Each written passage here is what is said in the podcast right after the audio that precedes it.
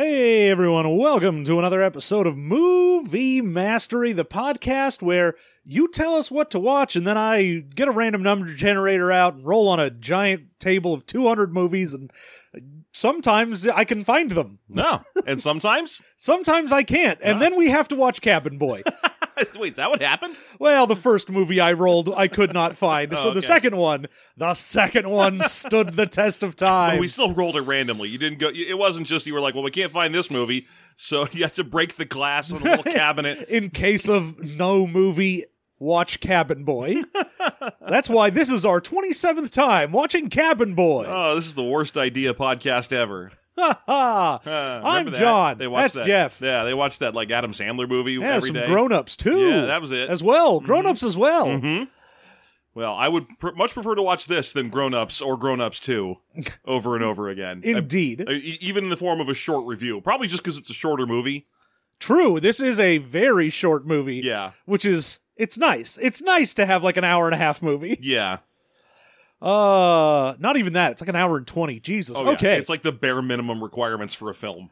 but yeah, this is 1994's Cabin Boy. Mm-hmm. a uh, almost what 30 year old movie that Yeah. good pretty much. lord chris elliott stars in his first starring role Yeah, I excuse me. Whoa, sorry. oh no oh don't die don't get all choked up on chris Guys, elliott's I- first starring This is role going to be my last last words coming now. Here they are, and I want them to be about Chris Elliott. yeah I've got I'm- some. I've got some thoughts. I'm I'm going I'm on the way out Mm. but before I do let me tell you about Chris Elliott Just a few collected final thoughts on Chris Elliott for the edification of the people.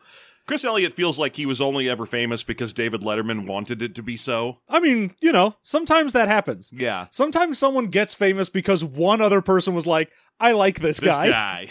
Eh, this guy This guy- Like I'm not saying Chris Elliott isn't talented. He's a fine actor. He does. Th- he shows up in a couple of things, but what he shouldn't do is show up as the star in a couple of things. He's really like a great side character. Oh yeah. Well, I mean, this is his first starring role, but his second film and second film with him and Brian Doyle Murray Huh? because they were both in Groundhog's Day. Oh, that's right. Yeah, I, I guess I vaguely remember that that's the case. yeah, yeah. Mm-hmm. he's the cameraman is Chris Elliott, and then uh, Murray See? is the mayor. Exactly. That that makes it work. per- See how much better that works when Yeah. he, when he's in just like some guy in Groundhog Day and not like the main character. Yeah, you're like, oh, we see him for you know maybe 5 Mm-hmm. total minutes. Mostly, he's just there to be like, hey, I'm here, haha, Chris Elliott. Yeah. Oh, okay, bye. Yeah, exactly. but I mean, uh, what else are we gonna? Uh, you have that Get a Life show, which I vaguely remember watching and thinking was okay, but not great. And then he's in one of the scary movies as like a gross. Dude. Yeah, I think it's two where he's the gross butler Yeah, he's got like a nasty hand or something, and that's that's actually a perfect role for this guy. for this guy. But here's the thing: this movie is one of those like famous. You, you can even tell why it's on the list. It's one of those famously bad movies. Yeah, this, I mean, the year it came out, it got nominated for a Razzie and a Stinkers Bad Movie Award. Mm-hmm. Uh, one, the Razzie for Chris Elliott, Worst New Star, and Yeah. the uh, He was Stinker like, for hey, I Worst was in Movie. Groundhog Day. yeah, well, he wasn't a star. this is his first leading role. You know who I feel like got robbed of the best star award for this movie is Mike Starr, who was in it. You'd think he'd be like, "Hey, Hey! I'm I'm actually a star. Yeah, but you're not new.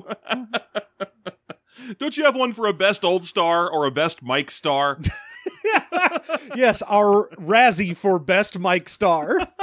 it normally goes to a rapper, but this year we've respelled both words, and it's you, Mike Star. Yeah. uh so yeah, no, this is uh this is also a movie that both of us had seen before, but it had been almost 30 years since either of us had seen it. I saw it in theaters. That was the only time I ever saw it. Was in theaters in '94.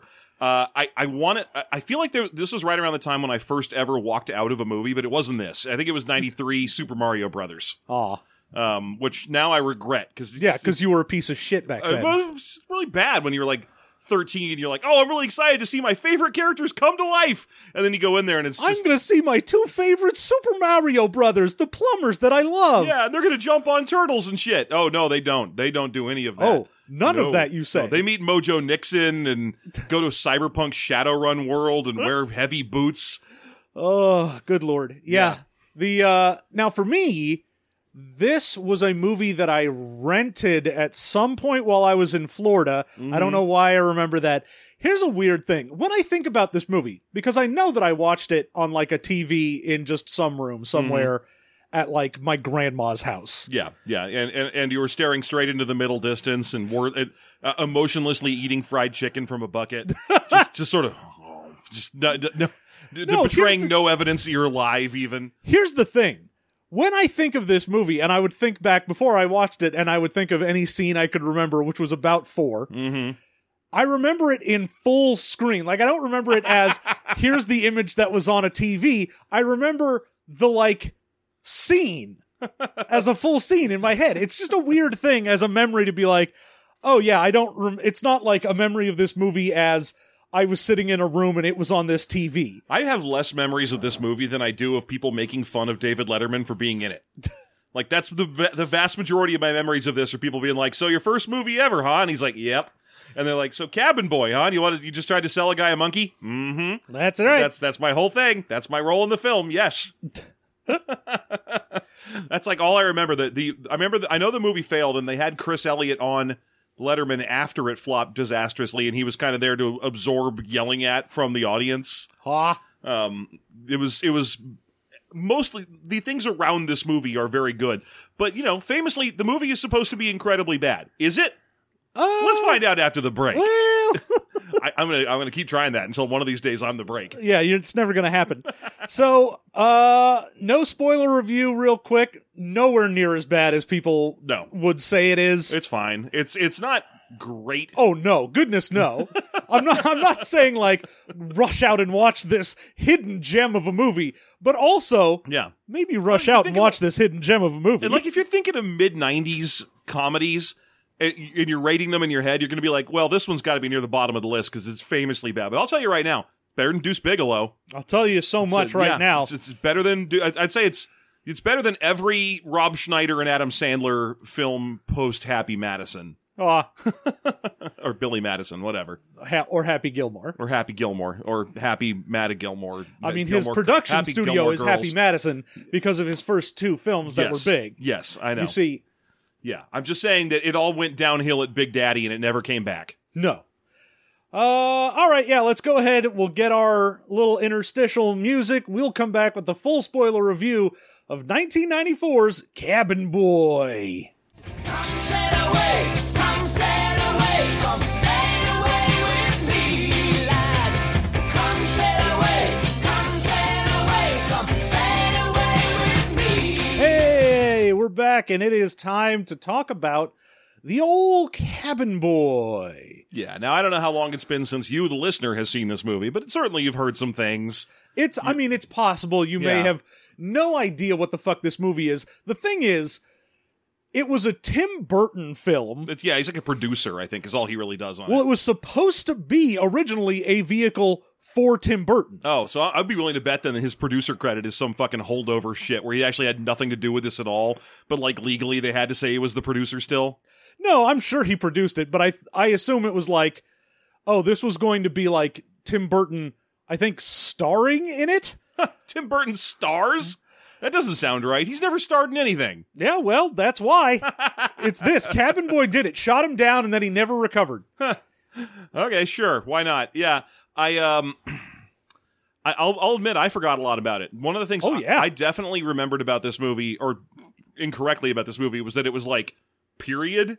That it was One right? hundred percent. What Yeah. I was going to bring up is Yeah. when it started, and then he like, there's a car that shows up. I was like, wait, wait, hold on. I thought this was supposed to be old timey shit, and then I was like, huh, this is modern day. But then all of the adventures are like old timey Sinbad shit. Yeah, it's easy to forget the modern touches because they're minor. Like there's a part where they again the, he gets in a car, the ship has a microwave on it, uh, but it, it- everything else is like oh he ends he walks to to where he needs to be. He ends up in a rustic fishing village where everyone dresses like an old timey Treasure Island sailor. And because uh Nathaniel Chris Elliott's character has just finished going to like Fancy lads fancy academy. to a thing where he graduates as a fancy lad. Yeah. Where it teaches you to be a fancy lad and he has like a, a little powdered wig and whatever. I'm like Yeah.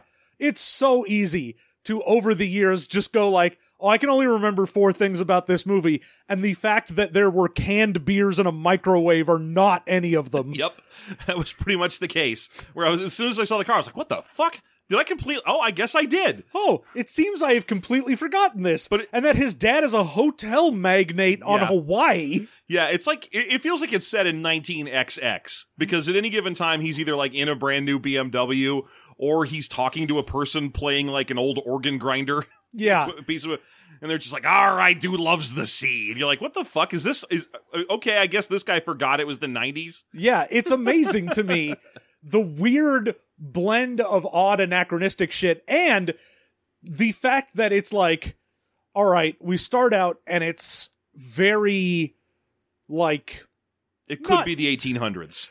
Well, the thing is, when we start and once we get in the car and we go to the like the fishing thing and he sees all the stuff in there with like a microwave and fish sticks and whatnot, Hmm?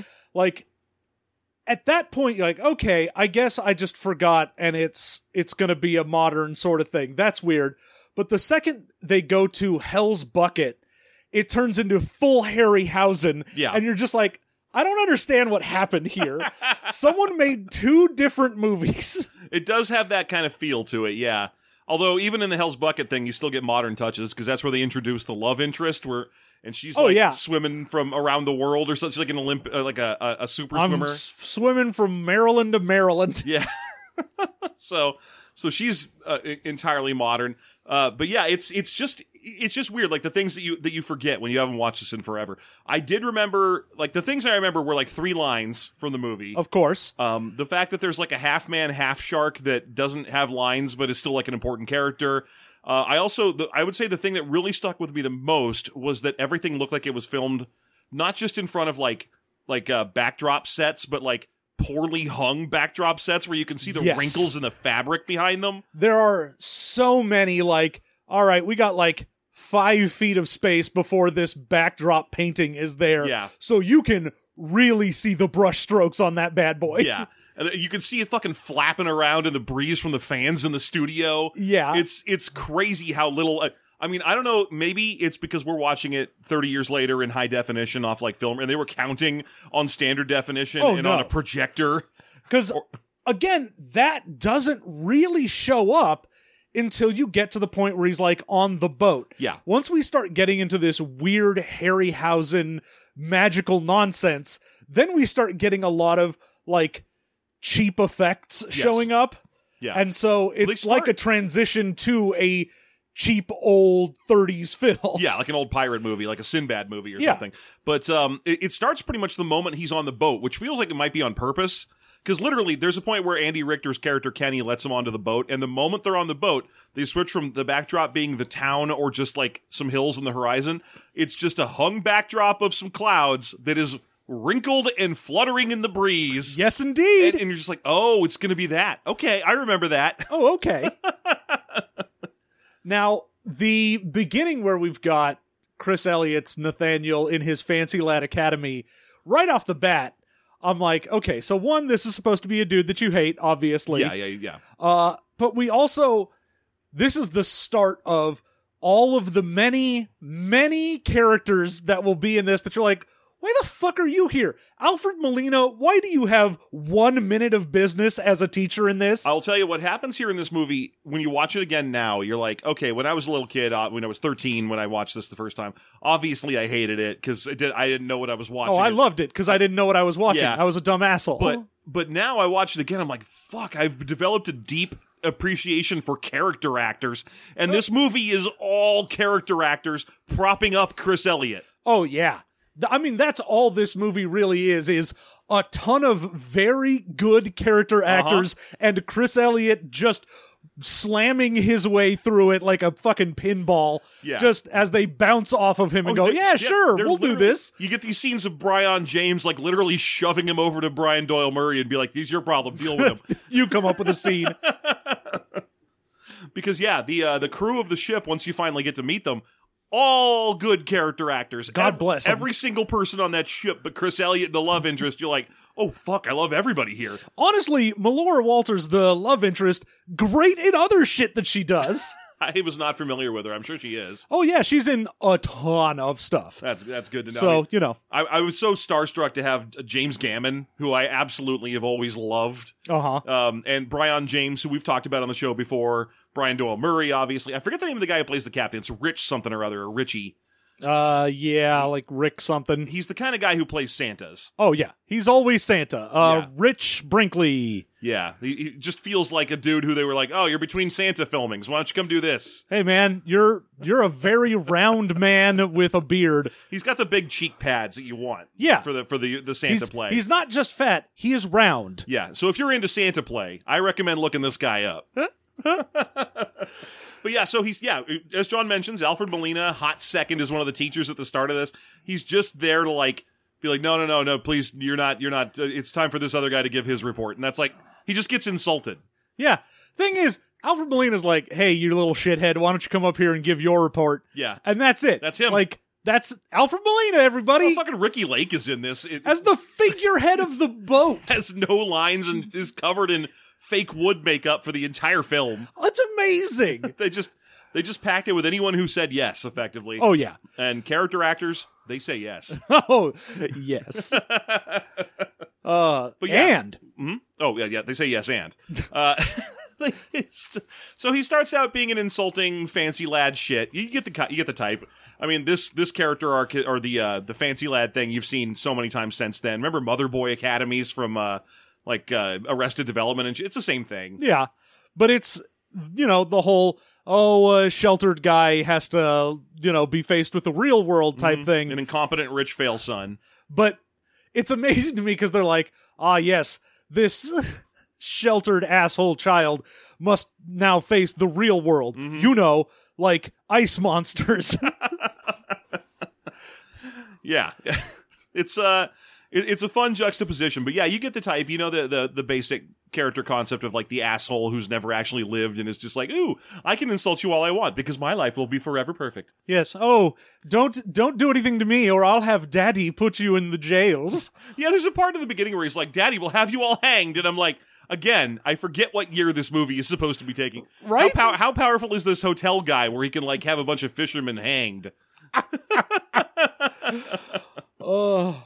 But yeah, he's mean to uh, everybody he meets, uh, including the per- like uh, his other students. No one likes him at the academy in the Nope, slightest. all of his teachers hate him. He's hundred percent oblivious to all of it. And, you know, when he finally is like, oh, it's my graduation day, and the big misunderstanding here is he's supposed to get on the Queen Catherine, uh, like, cruise ship that's going to take him to Hawaii where his dad is. Mm-hmm. Yeah, he's going And- on for fancy digs. Uh, he gets in a limo and they drive off, and he's just an asshole to the driver, and the driver just pulls over and yanks him out of the car and is like, fuck you. Yeah, exactly. Because uh, uh, the uh, driver does not work for the academy and therefore does not beholden to this guy's. Does not give a It doesn't fuck. give a fuck who his dad is. So he pulls out. He's like, "Welcome to the real world, kid," because he's got like a thick New York accent. And I, I was half convinced that was another character actor. I was like, "Let's just keep pa- piling him in." Who knows? Yeah. I couldn't find any information on who that was. Yeah. Because, like, so many of the guest stars in this are just uncredited. Mm-hmm. Even fucking uh, Letterman is credited as Earl Hofert. Yes. so uh so he basically mistakes a sign or reads it wrong because there's a cow Yeah. standing in the way and ends up in in a weird little piratey fishing village. Some weird, anachronistic, out of time fishing village. Yeah, where a bunch of like fisher women in, in horizontal striped shirts are bustling around with five fish on the end of strings, you know? and he runs into David Letterman, which I okay. Letterman in his, you know, 2 minutes of screen time here, fucking amazing because everyone around him is this like old-timey fisherman. When we meet the crew, all of them are like, "Ah, salty fisherman." Mm-hmm. And David Letterman is David Letterman. He's just like, "Hey there, kid. Yeah, he's he's clearly Hey, you just- look like you're uh, trying to find your way around here." I also like the thing I like most about David Letterman's sequence in this is that he introduces to us the concept that fancy lad is like a known quantity in Well, this world.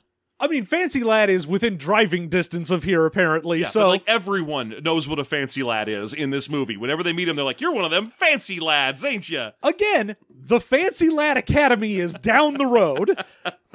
I just prefer my worldview where it's like you can just tell the type. Like you see this guy and he's like, oh, fancy lad. Oh, fancy I, I lad. get it. Yeah, yeah. Anyone who's still wearing a periwig in this day and age is a fancy lad. Uh, but famous line from Letterman of "Would you like to buy a monkey?" Hey, would you like to buy a monkey? The reason that line's famous is because all of the other lines are him just calling the, uh, Chris Elliott a girl. Yes, Every other one of his lines. Hey, is like, Susan, come "Hey, over here." Hey, uh, hey, Mary, you look like a little girl. Hey, you're. Uh, you remind me of my niece. I Let would me like give to you s- some advice. Let me put you in a pretty sundress because you're a female. That's like every other one of his lines, which is why that kind of sinks his two minutes a little bit. That it's just all Yeah. gender stuff. But would you like to buy a monkey? And by God, I hate fancy lads. Are yeah, when you know, because he's just like, oh, I know, you're trying to find a boat. Well, why don't you head right down that dock? I'm sure you'll find what you're looking for. Yeah, he basically is the- an instigator because he has immediately sussed out that this Chris Elliott character is terrible. Again, because he's just casually insulting in, in- Yes. in every line of dialogue. Where he's like, well, you know, I'm not going to touch you or shake your hand because of your whole hygiene situation, uh, but I am going to leave. And so, but yeah, they, they- you get the, the, as he's walking away, you get the Letterman, by God, I hate fancy lads. You're like, oh. and then, uh, and then and he's then off. we fucking immediately bump into Andy Richter as the initial cabin boy of Mm-hmm. this ship. Kenny, uh, Kenny the cabin boy, who is uh, his his only routine is that he's dumb as a post. He's Yes. just comically dumb. Um, so yeah, that that's pretty great. Yeah, I mean, He's just great. because Chris Elliott just shows up and he's like, "Oh, I'm supposed to be on this boat. I know the captain." And he's like, "Well, I guess if you know the captain, I'm not supposed to let anyone on the boat, but if you know the captain, okay, you can stay in the captain's bed. That's probably the best bunk." mm-hmm. and then they just puts him in, gives him a cup of chum to drink because he thinks that's what bullion is. Yeah, bullion. and and that's when the magic begins. Like the first part of the movie, you're kind of like, ah, Chris Elliott. All right, Uh, this is- he's this is tolerable. kinda- I don't. eh. Yeah, but then The crew shows up. and it's fucking everyone you would want. You've got that that captain dude. You've got Breon James from from three or four things we've watched. Fifth Element and and Oh uh, yeah, you got your James Gammon, James the Gammon. world's best drunk who pours out his drink Mm-hmm. and isn't gonna have that anymore. It's either him or Buck Flower. Those are Yeah. your, those are your two options for this role. I think And- they're sadly both dead now. Well, you know, they were doing old old man who pours out drink when we were young. Well, so yeah, I mean, James Gammon in particular is so venerable that he's like, i- if you name an old cowboy show, he was on it. He was on Outlaw, he was on Gunsmoke, Yeah. he was on Bonanza, but also he was on Grey's Anatomy. and you know, we also get Brian Doyle Murray is mentioned. it is just a who's who of who's great. Yeah, fucking James Gammon is one of my favorites because he's uh, he's just got that voice. He just sounds like em- like drunk emphysema. He I mean the thing is he also has the perfect face to go along Yes, with it. he does. You're like, God, you're so good in It's this. like a hangdog cowboy. You, you half half expect him to be stirring beans every time you see him. I mean, the fact that probably the most normal guy looking of them is Brian Doyle Murray, you're like, good God, love this group. Yeah, they're they're it's phenomenal. And the moment they walk on board, you realize you recognize all of them. You're like, oh, oh, okay. I found my anchor. I will be fine listening to these three guys do their amazing voices. I'm Brian Doyle Murray. You know, you're like, oh, nice. Nice, this guy. I love this guy. Her slagging her friggin' her. You're like, oh, James Galen, I love this dude. Oh boy. and he is so growly in this in particular. Oh, good lord. Now, they don't discover Chris Elliott right away, of course, because they have to set sail. And their whole thing is they're like, all right, we want to get like a full day's travel out into open water before we start fishing because we are a fishing boat. Yeah, they're sailing out into night with the plan to start fishing in the early morning. And they have a weird plan, too. They're planning to be out for three months fishing, which I'm like, that's too long. Your fish is going to go bad. Ah. yeah, well, we'll eat the fish we got in the first part of it. Why did you go out there just to eat fish and live on a boat? It doesn't work. Plan shorter trips. I mean, I don't know how, to, I don't want to tell a bunch of seasoned fishermen how to do their jobs. I'm just saying I'm just saying, that's too long. too much. but yeah, they go out there, and it's not until super late at night where everyone's already drunk that the captain manages to stumble into his own cabin and fall asleep cuddling Chris Elliott so that you can have that wonderful moment in the morning where they both wake up and scream. Well, the best part of the, the looking at each other and screaming is that uh, the captain has been the big spoon the whole time with a full cigar in his mouth, and so Elliot wakes up with like a whole face full of black cigar ash. Yeah, that's he's been- just got his entire cheek covered in ash. which is phenomenal. And yeah, they do the pretty standard comedy stand up and scream routine. Uh, and then obviously he's a landlubber. They're pl- they're they're like deciding whether they should kill him or just force him to work. oh, this dumb fancy lad got on the wrong boat. And at that point, I'm like, my guys, you were planning a three month trip and you've been gone for maybe 24 hours. Turn the boat around. So yeah, just go back. It's not worth it. It's three months. You're not going to miss the two days, Yeah, because especially because all those fish were going to go bad. In Yeah. fact, you should fish now and take those fish back and sell them fresh, and just keep doing that. in fact, It- instead of doing three month fishing trips, I'm just I'm just suggesting, especially because I, I know people are going to point out that people just freeze the fish on the boat. Not on this one. This boat's a piece of shit. hey, we never see the hold where they would put the fish. You see the entire bu- below decks on this ship, and it's just garbage. You see the cabins. that's that's fair. you got a point there. That's fair. you never know. That's true. They might have the facilities on this this ratty old tugboat to freeze enough fish to keep it for three months. Uh, but yeah, they decide instead of, you know, taking a day out of their three month voyage to get rid of this fancy lad, they're like, well, you can just stay here and keep out of our way. And within the day, he's just wandering around to everyone being like, Oh, would you if you would take me to Hawaii, my my papa would be ever so grateful. Yeah, Why he's, he like, might offering- offer you a bath, you stinky varmint. I love that he doesn't offer any of them money at any point. At no point is like my father would pay you to take me to Hawaii, which you like think. you'd get money But and it'd be ins- fine. Instead, he's offering them like his, sh- his socks. Yeah. these are imported silk. yeah, well, um, these socks I've been wearing for three weeks and they're wool. If you don't leave, I'll make you eat them. yeah, and then I love it when he tries to talk to James Gammon because Gammon just grabs him and is like, "Let me teach you some fisherman's Greek." Egabadinga-gadinga. means I felt a girl's ass. Tingabaginga-dinga. You know what that one means? You know what that means. Fucking, I, I would watch that guy read a phone book. Uh, but yes, it is mostly just him being annoying and them, for some reason, continuing to put up with it mm-hmm. until at one point when everyone manages to go to sleep and he is left alone up on the top deck with Kenny the cabin boy. I, I I don't know how to sell it well enough how good the physicality of Andy Richter is in the in his short time in this movie because he's standing on the jack the deck which is lightly tossing and turning in- in the wind and he is just rooted and tossing and turning with it and it's just amazing he is Everyone's but Chris Elliott's work on this. You're like, God bless you, man. You were giving way too much to this film. Andy Richter's got like five minutes of this movie and every one of them is a gem Here, you can stay in the captain's cabin. This is how a harem girl dances. part where he does the hair. Yeah, his physicality is insane.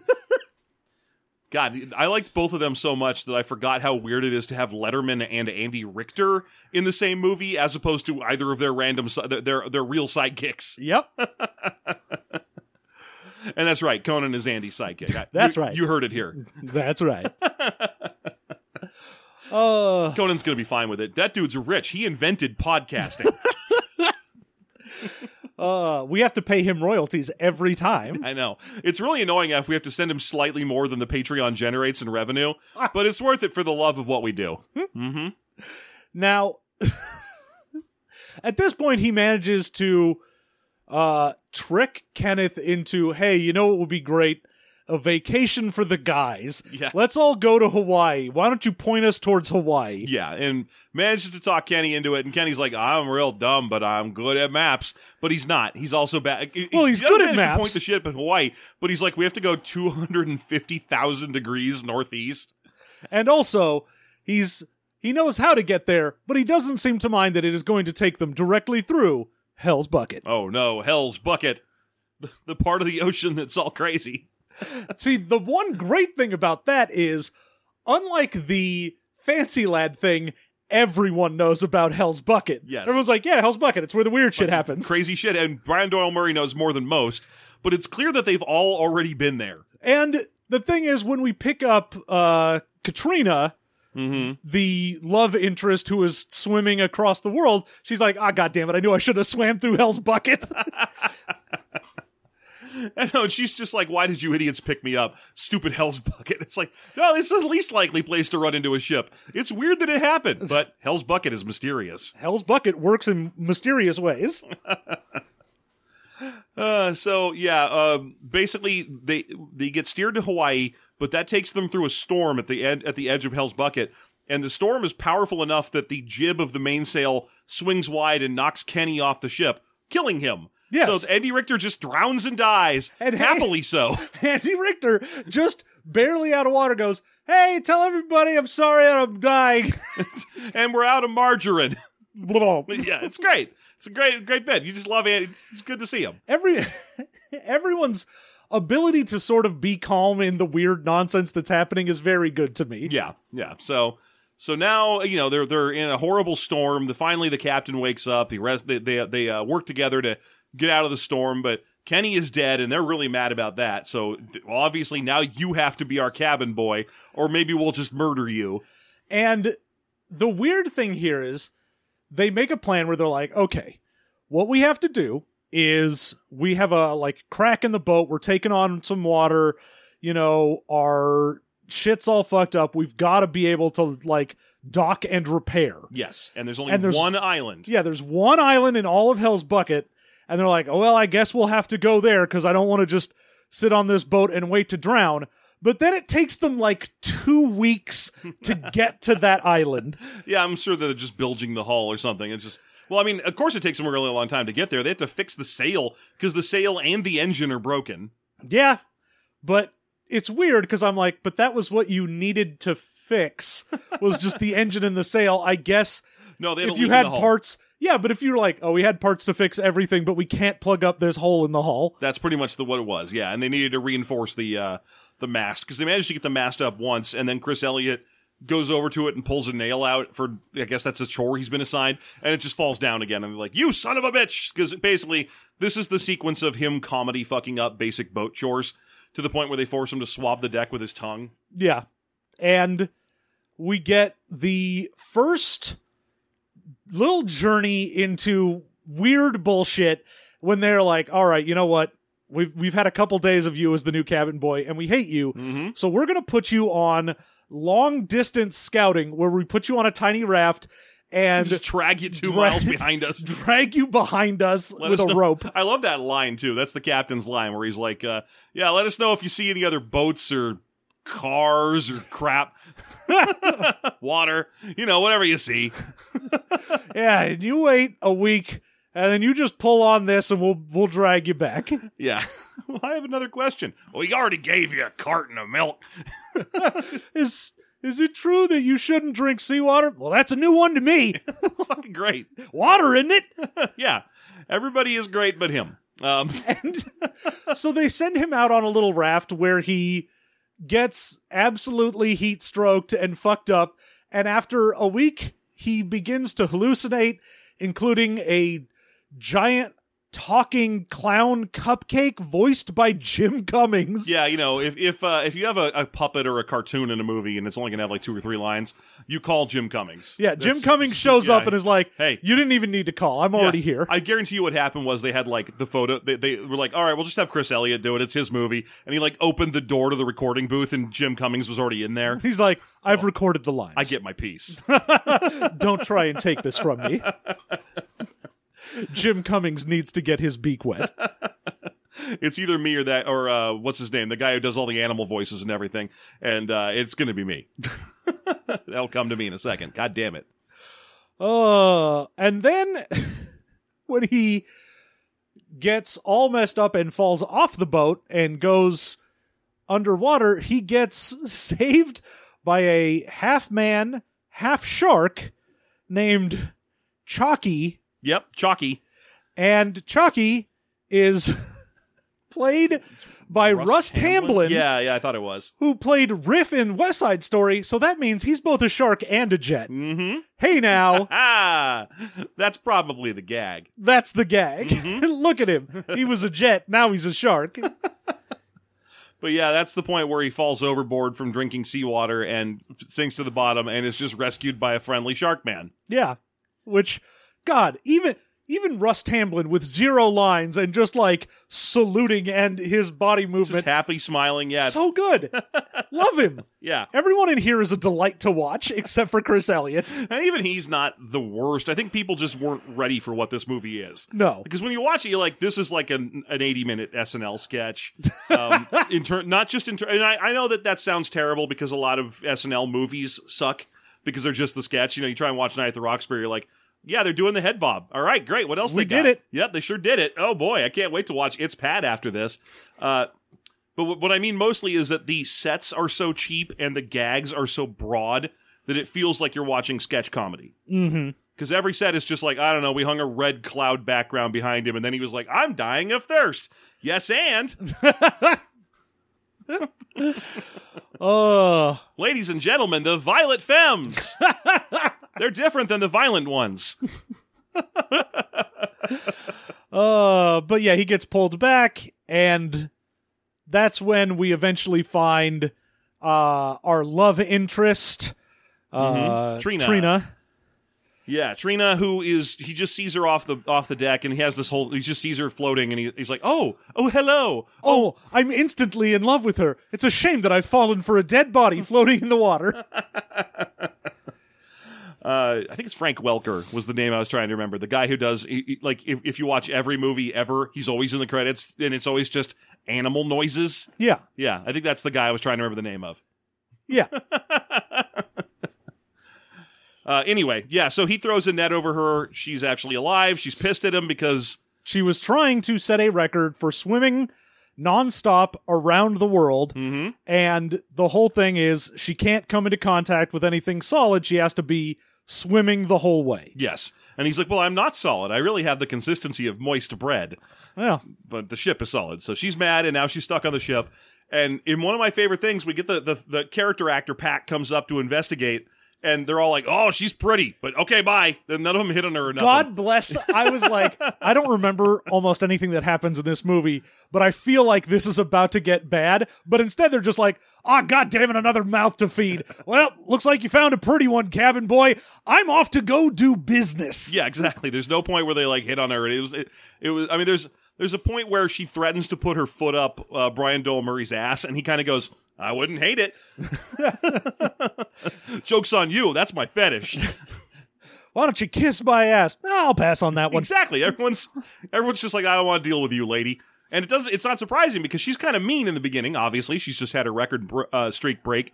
Uh, broken, and also we get her backstory, and like, I love this because she's like, she's like, look, I have to explain things to you. Ever since I was, uh, ever since I ran away from the orphanage and started working at steel mills when I was nine, I've had two dreams: to keep making girders and to swim around the world from Maryland to Maryland. I'm a loner, a drifter. It would never work between us. And I just, I, again, it feels very SNL sketchy that she just basically gets a scene to do her entire backstory in a sentence.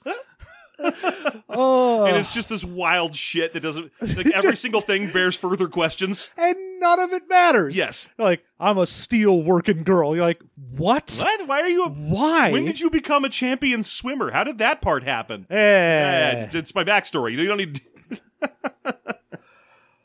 Oh, this is when they they managed to come across a Well, first they get in trouble with with Chalky because Chalky isn't just a Chris Elliott thing. There's a point where they're like throwing shit at Chris Elliott while he dances on the cat. Uh, oh yeah because they're like ah this is our entertainment is we have Nathaniel dance for us while we throw things at him and poke him and shit. and Trina's like look just because he's a dumb asshole doesn't mean you need to treat him like an animal Mm. and then he's like oh by the way I did uh, use your swimming diary for kindling earlier she's like I have been writing that since I was fifteen back up there monkey boy you dance yeah. So now, but this pisses off Chalky the shark, who doesn't like anyone, but seems to have taken a shine to the cabin boy. Uh, so they they have he's attacking the ship because they think he's they're being too mean. to yeah. his his We're uh, messing bu- with uh, his little boy. buddy. So they make a fake Chris Elliott and catapult it off the ship, and he chases after that. There you go, Chalky. Go play with your friend. It's also where we get his backstory, which is like he's he Oh, got, he- Vikings managed to sink in a hell's bucket, and one of them survived and fell in love with a shark. Yeah, she was a friendly shark who took pity on him, and then things went the way nature normally does. You know, he had sex with that shark, and then he then she had a half human, half shark baby. Now, of course, that was 500 years ago, so Chalky is very old. It's also great because it leads to Brian James's character, Old Ted, who of the three of them is his routine is basically that he's the mo- the strongest and du- and kind of just the most boring and dumb one. But there's a point where he's like, yeah, you know, half shark, half human. That has to have messed up a lot of his chromosomal arrangements. I bet he's got a real mutation problem. And you're just like, oh, he's got a. They're giving him a smart moment. That's cute. Yeah, he's not he's not the dumb one. He's just sort of surly. but then so is everyone. Yeah, he's the one who's like least content to put up with his with uh, the cabin boy bullshit. Yeah, he's just instead of, you know, playing stupid games with him, he's just like, "Nope. not having any of that." out of my way, you. but yeah, now they sail through this fucking field of icebergs. And a ice Harryhausen iceberg monster I'll give that thing fucking Harryhausen credit. That's like a Henson creation, but like on a cheap scale. I mean, it's supposed to look Yeah. Harryhausen is. It's supposed to, but it looks like something Jim Henson shat out in an afternoon for a coffee commercial. Uh, I mean, you can see the joints on the thing crinkling from the fabric when it takes steps. eh. But yeah, they fight a living iceberg monster. yeah, and defeat it with hot coffee. hmm It's uh, it's James Gammon's character's time to shine. Yeah, he saves the day. Yeah, runs out there with the coffee. There you go, you son of a bitch. How about a cup of Joe? I also like that at the end, once the the uh, the icicle monster just falls over and turns into fucking just ice cubes, like literally just ice cubes from the Yeah. freezer on the studio set. And uh, this causes Elliot to put some in a cough in, in a cup and be like, "Ooh, an iced cappuccino, thank you, Garcon." To James Gammon's character, who still wants none of this, and so he just goes, "Rar, bark, bark." then chases him around the deck with the coffee maker, and it's just like ah. bark. He's just like I would, I would watch an hour supercut of James Gammon running around in circles on this deck with a coffee sprayer before I'd actually watch the movie. If those were my two options, Those are your options. uh, but yeah, they make it through the iceberg field with a couple of good gags in there, like when they send uh, uh, uh, Nathaniel up to the front of the ship to watch and let them know if they are if they if about to hit an iceberg, and the first one he just lets them hit it, and they're like, "Ah, you hit one," Yeah, so just gags like that. you know, just some But gags. then they're at the fucking island. They make it to the island. Yeah. Now, the whole plan this whole time for the crew has been like, all right, we're going to get to the island, and then we are going to, you know, send Nathaniel and Trina off to go like find berries or something, and then we're going to fuck off and leave them here Mm-hmm. because we do not want to deal with their shit. Yeah. And obviously, this isn't going to be a huge issue for Trina because Oh, Yeah, because she's a she's just champion gonna, swimmer. She's just going to go wherever she wants to by swimming, as is her ability. But uh, it will definitely murder Nathaniel, and they're all okay with that. They're fine with that. Yeah. Uh, but they, they get to the island. No one wants to deal with the island, but they've clearly been there before. And as soon as they land, uh, the captain's like, hey, look, um, we need the following things. I need Yeah, we tree need roots, some tree bark, Some tree gravel. glue. Yeah, tree glue and gravel. and meanwhile, uh, basically, Nathaniel keeps pathetically trying to hit on Trina and and messing up to the point where now whenever he just sits down near her, she just gets up and wanders off. Oh yeah, and he's like, I don't understand. She doesn't like me, even though I'm smothering her with affection. Yeah, well, she she's even resisting my smothering obsessiveness. Uh, but basically, this sets up a v- pretty straightforward set, again an SNL sketch, and the premise of this sketch is women are more attracted to you if you have recently been laid. Like, That's the look, premise. You don't know what you're doing. You don't know how to please a woman. But there's a lady, they say, here on the island who can take a young fishing sailor lad and teach him the ways. Yes. I don't understand that. She'll clean your pipe six ways to Sunday. I also do not understand that. Ah, just go see her. Yeah, exactly. Uh, but yeah, it- it's just a routine about how right now he's he's irritating because he's a virgin, but as soon as as soon as Trina can smell that he's had sex before on him, she's like, "I love everything about you, even the shit I hate." Yeah, we get Nathaniel climbs up a mountain to go see Callie, the blue six armed sex lady, Mm-hmm. and She asks him a couple of impossible questions, and he's like, I don't know any of that shit. And she's like, whatever, let's just have sex. It's fine. It's Whatever, get fine. over It's here. fine. Stop trying Anne to answer. Magnuson. it's fine. She's great. She's she only has a couple of scenes, and, and they're they're fun. But yeah, she she sleeps with him. We get the only line in the movie that you remember, listener.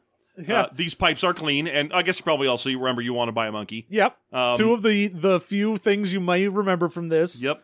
Where he yells, "These pipes are clean," and then you forget that he immediately goes off, finds Trina in, in the fo- in the forest, is like, "Hello, I've learned how to have sex," and she's like, "Then let's have sex." Ah, yes. You're so confident now. You're so confident that I still like how much of a dumb little idiot you are. Meanwhile, i- up in the up in the cave where Callie lives, we Callie's husband Mulligan shows up. fucking Mike's door. Mike Starr as a just regular businessman who is huge. Yeah, he's a giant. He is a giant, but he's just like, I work at Jim's luggage on the island. Yeah, he he runs a small housewares business. I, even though his name is Mulligan, I have to assume that he must be running a Jim's Luggage franchise. Who Uh, knows? but because because he has a bit of business where he's like, ah, it was a terrible day at work. How are you? I only managed to sell one vibrating toothbrush to a flying leprechaun. Ah, it was a waste. Of, why did I build this stupid thing on a magic I island? should go back to eating boars and sleeping on the beach. so don't talk like that. And then uh, he susses out that she had sex with yet another lonely sailor. Yeah. which is uh, her thing. I thought when we got married, you were going to stop showing young sailors the ways of the world. oh, it's not fair. You get to have a job. I love no wife of mine is ever gonna work. I told you. it's a regular Fucking domestic Mike Star drama. shit. It's just Mike Star. You just it's just it's such a joy the moment he walks in. You're like, oh, that guy, nice. Nice. Hey, nice. I wonder if he wants to hear the most annoying sound in the world. oh, God bless. I wonder if he knows what it takes for a man to change. Oh, and they fucking like Mulligan heads out and he's like, well, I'm going to go murder some fishermen, and she's like, good, get bread. which I, you know, it's good because the whole like grind their bones to make your bread. Eh, Mm-hmm. it's a giant. eh, bread. eh. Mm, that's- It's, a, it's one of those It- jokes. It'll it's slip good past you. business. Yeah. It's just good business. It's also amusing to me that she just slept with a sailor, but she doesn't give a fuck what happens to him now. She's just like, No. I just do this shit because I'm bored. Yeah, some sailor shows up. I'm like, all right, you dumb idiot, let's do it. So she doesn't give a shit, but that's the end of her. We're done with her now. Yep. And now it's it, it, basically after uh, Nathaniel and Trina have, have sex on the island, they find out that uh, they have been abandoned on the island.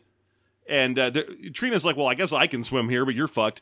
But then they see fucking Mike Starr, 50 feet tall, go stomping past them. And she's like, good, kill those fuckers, get them. Get him, kill. He's like, no, we must save them. Don't you believe in humanity? They're our crew.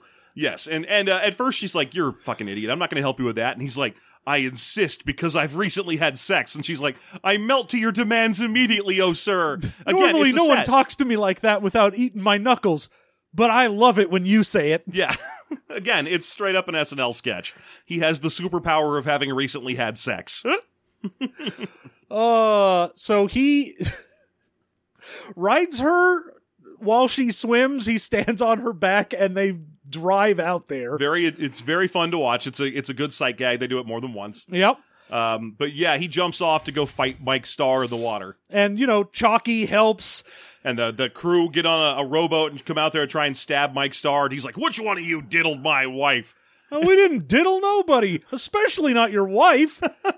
And then, and yeah, they just get in a big fight with Mike Starr out in the ocean. It's a very Harryhausen Sinbad moment. yeah, it's just fighting a giant Mike Star, Mm-hmm. and eventually, while Chalky distracts him, he ma- uh, Chris Elliott manages to take his belt off, Mike Star's belt, and then choke him with his own giant belt. Yes, causing him to fall in the water. Now he's rescued them.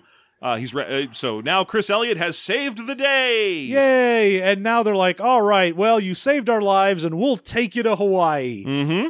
And indeed they do. And then just all the weird bullshit immediately stops because now they're on Hawaii at a hotel. Although I also I gotta say I do like the sight gag of them sailing out of Hell's Bucket, and then you see the dotted line of their sailing uh, uh, voyage, happens to perfectly make a mustache on the skull that is the Hell's Bucket on the map. Yes. It's just little visual bits like that that are like I There's wish a there was- lot of little fun bits. It's just fun. It's fine. The only thing you don't really like in this movie is Chris Elliott, which you're not supposed to. No, he's supposed to be a shitty little asshole that you hate, and it's fine. but they show up in Hawaii.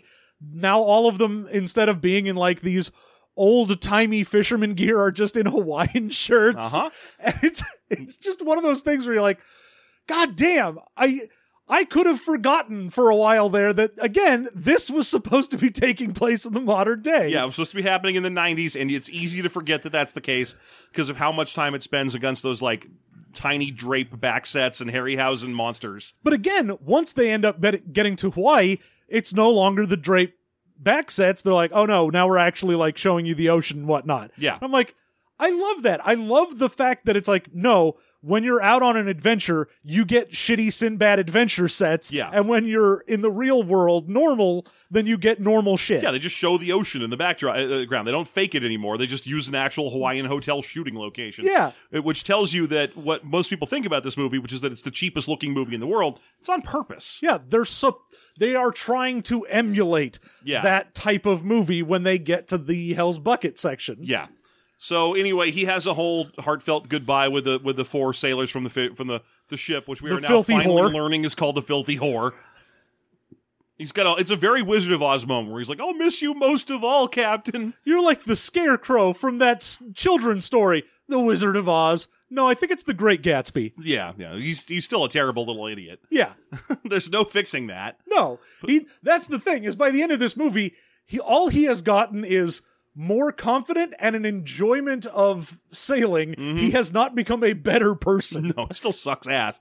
He goes to Trina, uh, and, he, and she's like, "Look, this will never work out. I can't be among rich, fine things. I need to go back to being a steel mill girl who also swims around the world competitively. That's my thing. I'm going to swim home to, fr- uh, from here after lunch." Yeah, I'm going to go have a lunch and then I'm going to swim from Hawaii to Maryland. He's like, "Can I charter you a private jet home?" No, I'm going to swim. And then he meets his father, and of course, his father is basically just him as he was at the beginning of the movie, where he's like, Ah, you've become the first Mayweather who is slightly gamey. I hope you are proud of yourself. I am father. I've been at the sea. You wouldn't understand. I want to continue sailing. Uh, and throws his periwig at his father. This is for you. You know, you know, we know exactly how this is going to end. He's going to go rejoin the crew of the Filthy Whore, which is hilarious because the Filthy Whore is not like a fun adventure ship. It is a long haul fishing vessel. Yeah. And they are going back to that. exactly. They aren't like, and now to go fuck around in Hell's Bucket some more. They're like, we're going to go back to our fishing town and fish.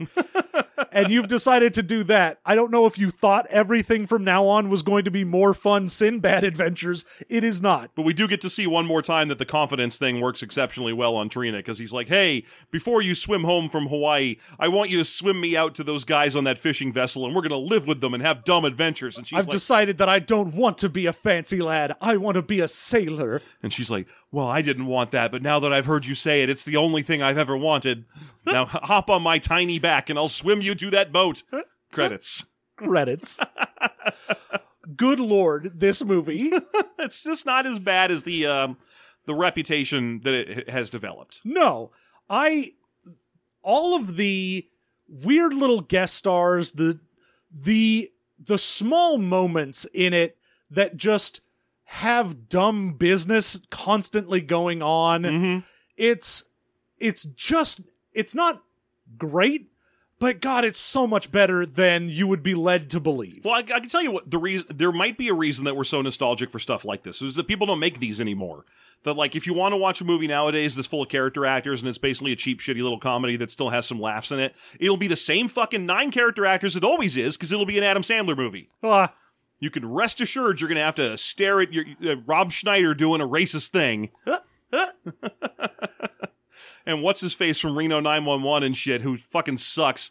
I, who? He's the remember that guy who's on roller skates in the Reno 911 things and now I do not. Ah, I mean, the only other one I can think of is you're either watching an Ad- Adam Sandler thing or you're watching all of Judd Apatow's friends.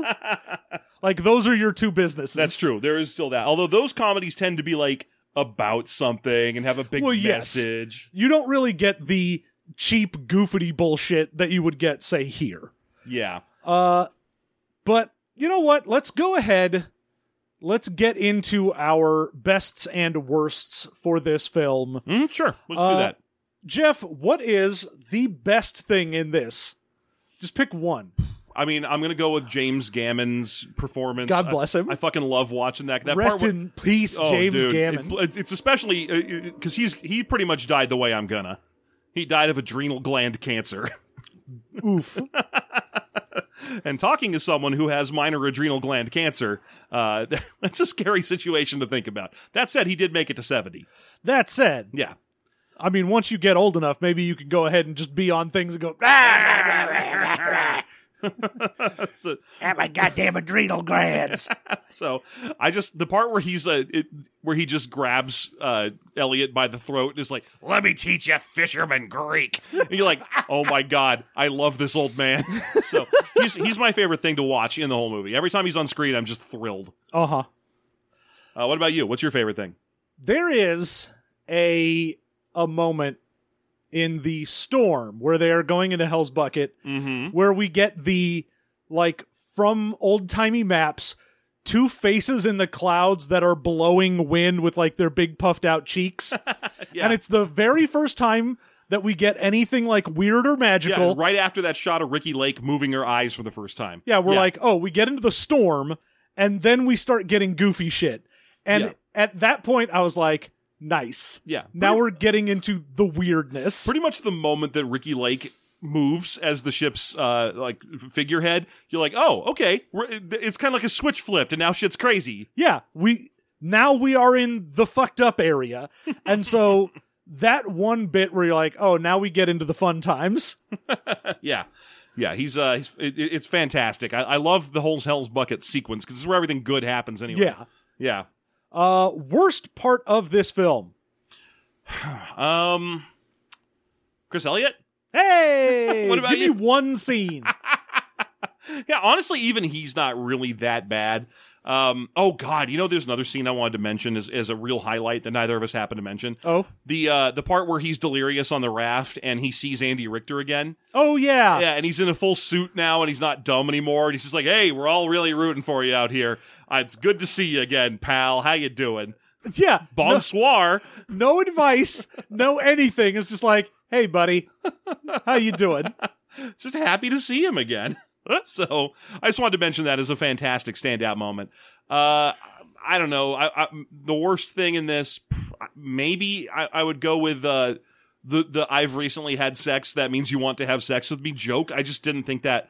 It, it Trina doesn't get a lot to do in this movie, and the fact that of the two things she gets to do, one of them is just melt because this guy is like, I've recently boned, and he's. I, I was just like, oh, I wish she had more agency. Yeah. Other than that, it's it- pretty. s- It's very stable of a film, Uh-huh. which is a weird thing to say because it has a wild twist in the middle of it, Oh, yeah. but it's still very pretty much middle of the road the whole way through. What about you? What's your least favorite thing?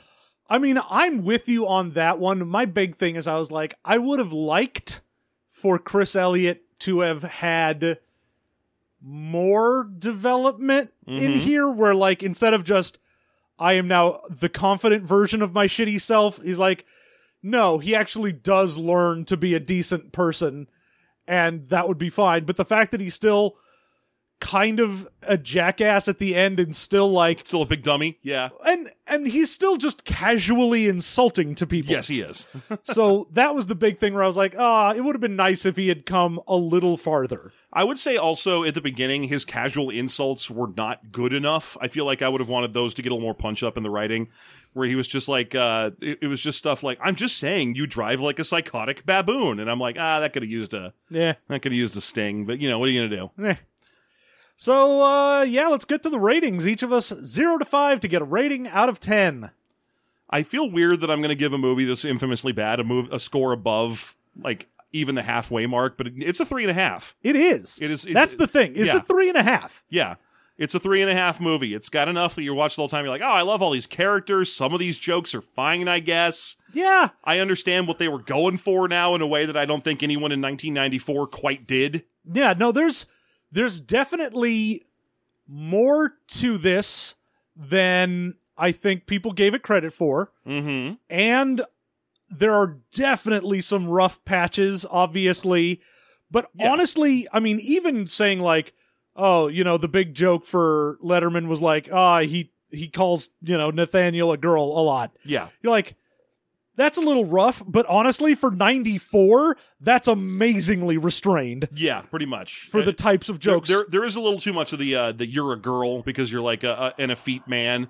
But yeah, other than that, it's it's surprisingly restrained. Yeah, I was Yeah, we expecting don't a lot get more any gay stuff. jokes. Yeah, we don't get anything like that. It's just like, hey man, you're a fancy lad. Ah, Nick Swardson. That is the name of the the guy who shows up in Adam Sandler comedies, and he was kind of the mo- the moment at which the movies got so much worse that you couldn't even watch them anymore. Nick Swartzen. Oh yes, I know who Nick Swartzen is. Yeah. Okay. Yes. Yeah, yeah. Like there was a point. Like I have hated every Adam Sandler movie starting from Big Daddy onward. Big Daddy was like uh, people still say it's one of the good ones, and I'm like, fuck no, it is. I hate every Adam Yeah. Sandler movie I see, But there from was- Big Dad A to Big Dad Z. But there is a point where he starts using Nick Swardson in the movies, and you're like, nope, that you've you've, pa- you've gone too far. You goofed. There's no coming back now. You, might as well. goof. might as well make grown-ups.